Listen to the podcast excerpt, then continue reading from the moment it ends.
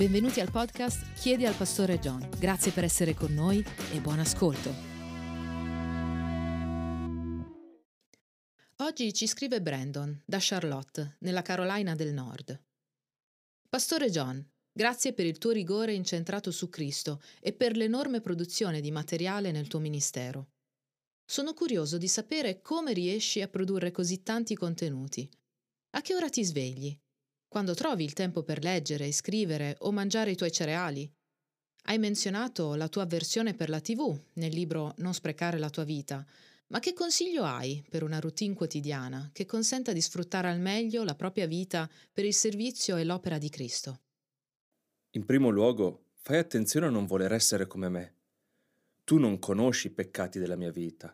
Non sai quanto ho trascurato, non sai quali ne siano stati i costi. La vera domanda è come essere la persona più piena, più incentrata su Dio, che più esalta Cristo, più satura di Bibbia, amorevole, umile, che avanza nella missione, che cerca la giustizia, che serve gli altri, che tu puoi essere. Non misurarti con gli altri, misurati in base al tuo potenziale in Cristo. Questa è la prima cosa che ho sentito di dover dire, a causa del modo in cui la domanda sembrava essere posta. Secondo, concentrati su grandi obiettivi. Dedica il 10% delle energie nella tua vita ad evitare gli ostacoli alla produttività e il 90% delle tue energie a fissarti su grandi obiettivi e perseguirli con tutte le tue forze. Pochissime persone diventano produttive solo evitando gli ostacoli alla produttività e non è un buon focus. Non è da lì che viene l'energia, non è da dove viene la visione. Le persone scrivono libri su questo e fanno un sacco di soldi, ma non è lì che si ottiene qualcosa di utile. Fare le cose che contano deriva da grandi, gloriose, meravigliose possibilità future che catturano la tua attenzione e attirano la tua determinazione e tutte le tue forze. E poi restano tutte quelle altre cose, come eliminare le cose che ti ostacolano. Questo rappresenta il 10% del lavoro di pulizia che devi fare. Terzo, fai attenzione alle stagioni della vita. La vita, per ognuno di noi, ha uno svolgimento in capitoli molto diversi tra loro. Se sei sposato e hai figli piccoli, questo è un capitolo che richiede molta attenzione rivolta ai bambini. Se Dio vuole, potrebbe esserci un altro capitolo per te, con diverse possibilità, diversi potenziali e diverse priorità. Il Signore sarà contento se ti concentrerai sul capitolo in cui ti trovi e vivrai secondo le esigenze di quel capitolo con tutte le tue forze. Quarto, trova il tuo obiettivo di vita. Pensa seriamente e prega per quello che è il tuo grande obiettivo di vita che consuma tutto il resto. La mia espressione biblica si trova in Filippesi 1, versetti 20 e 21. Questo è John Piper, non solo Paolo che parla. Secondo la mia fervida attesa e speranza, che non sarò svergognato in cosa alcuna, ma che con ogni franchezza, ora come sempre, Cristo sarà magnificato nel mio corpo, o per vita o per morte. Per me infatti il vivere è Cristo e il morire è guadagno. Quindi, magnificare Cristo nel vivere e morire e diffondere la passione per Cristo nella vita degli altri, questo è il mio obiettivo. Questo è il grande obiettivo generale. Trova il tuo e perseguilo in tutto ciò che fai. Quinto, presta attenzione al resoconto che dovrai dare. Ottieni un senso di responsabilità radicata nel Vangelo davanti al Dio vivente. Il che significa comprendere il Vangelo e le dinamiche spirituali che lo sostengono. Non ti sforzi per entrare in una giusta relazione con Dio. Le dinamiche del Vangelo non funzionano in questo modo. Ti affatichi dalla mattina alla sera con tutte le tue forze perché sei in una giusta relazione con Dio.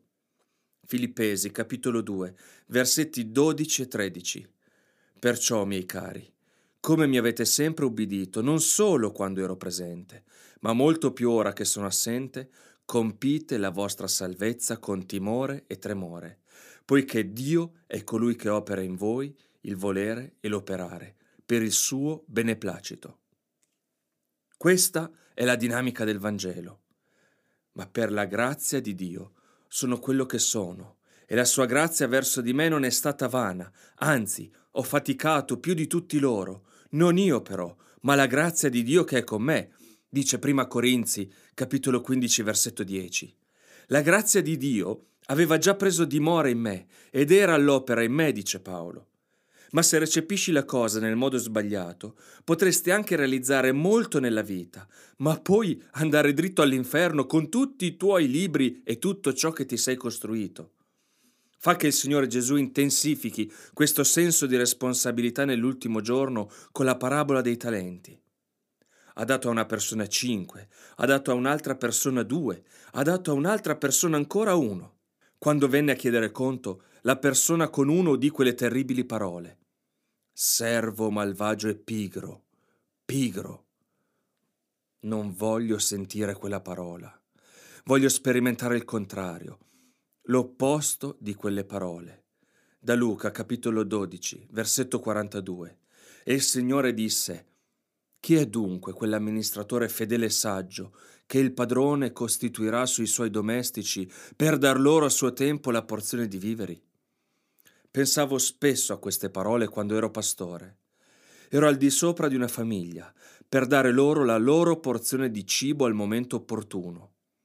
Beato quel servo che il suo padrone, arrivando, troverà a far così, dice Luca 12,43. Stavo seduto a preparare i miei messaggi, o a scrivere qualcosa, o a guidare la famiglia nelle devozioni, e dicevo: vieni ora, Signore Gesù, e mi troverai a farlo. Questo è l'opposto del servo malvagio e pigro, che ha seppellito il talento di Dio e non ne ha fatto nulla. Sesto, lavora con un senso di urgenza. Aggiungi al tuo senso di responsabilità davanti a Dio un senso di urgenza. Giovanni, capitolo 9, versetto 4. Bisogna che io compia le opere di colui che mi ha mandato, mentre è giorno, la notte viene in cui nessuno può operare.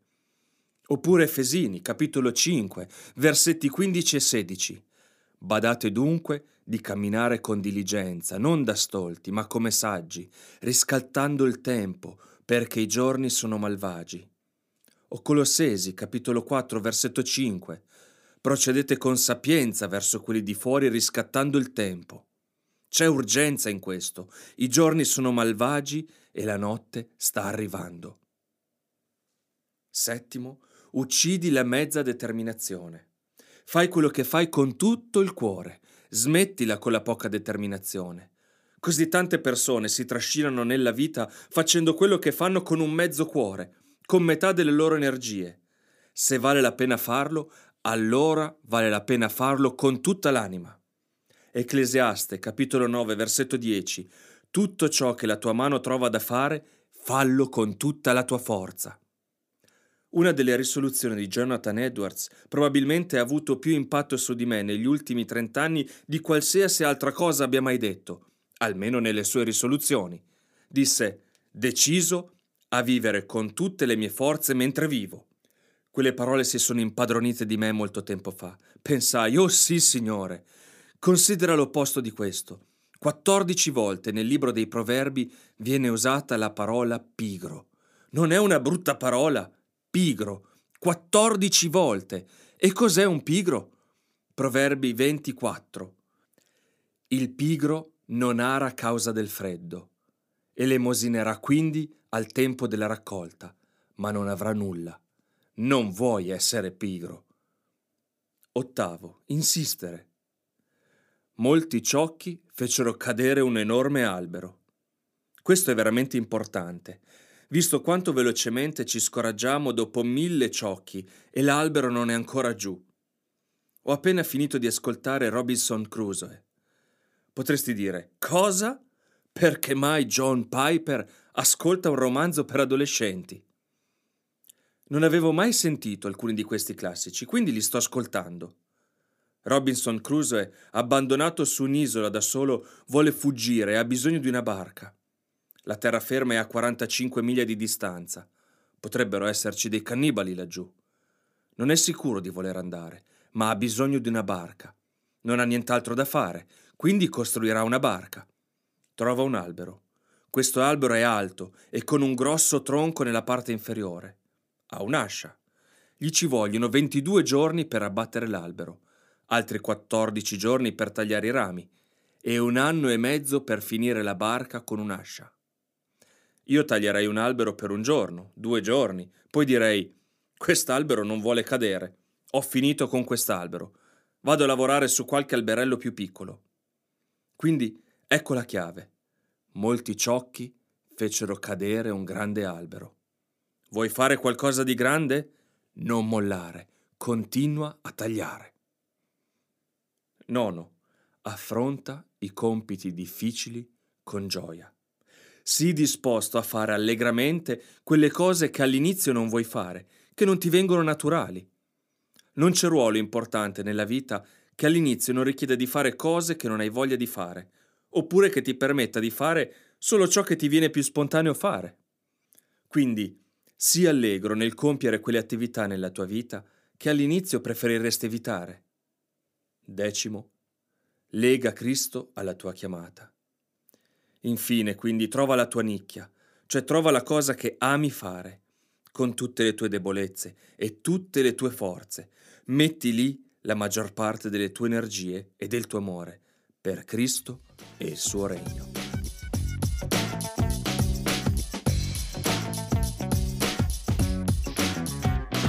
Avete ascoltato un podcast prodotto da Coram Deo Italia, un ministero evangelico che fornisce risorse per la crescita spirituale del credente.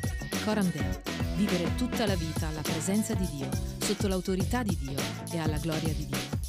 Se vuoi conoscere di più Coram Deo, visita la pagina coramdeo.it.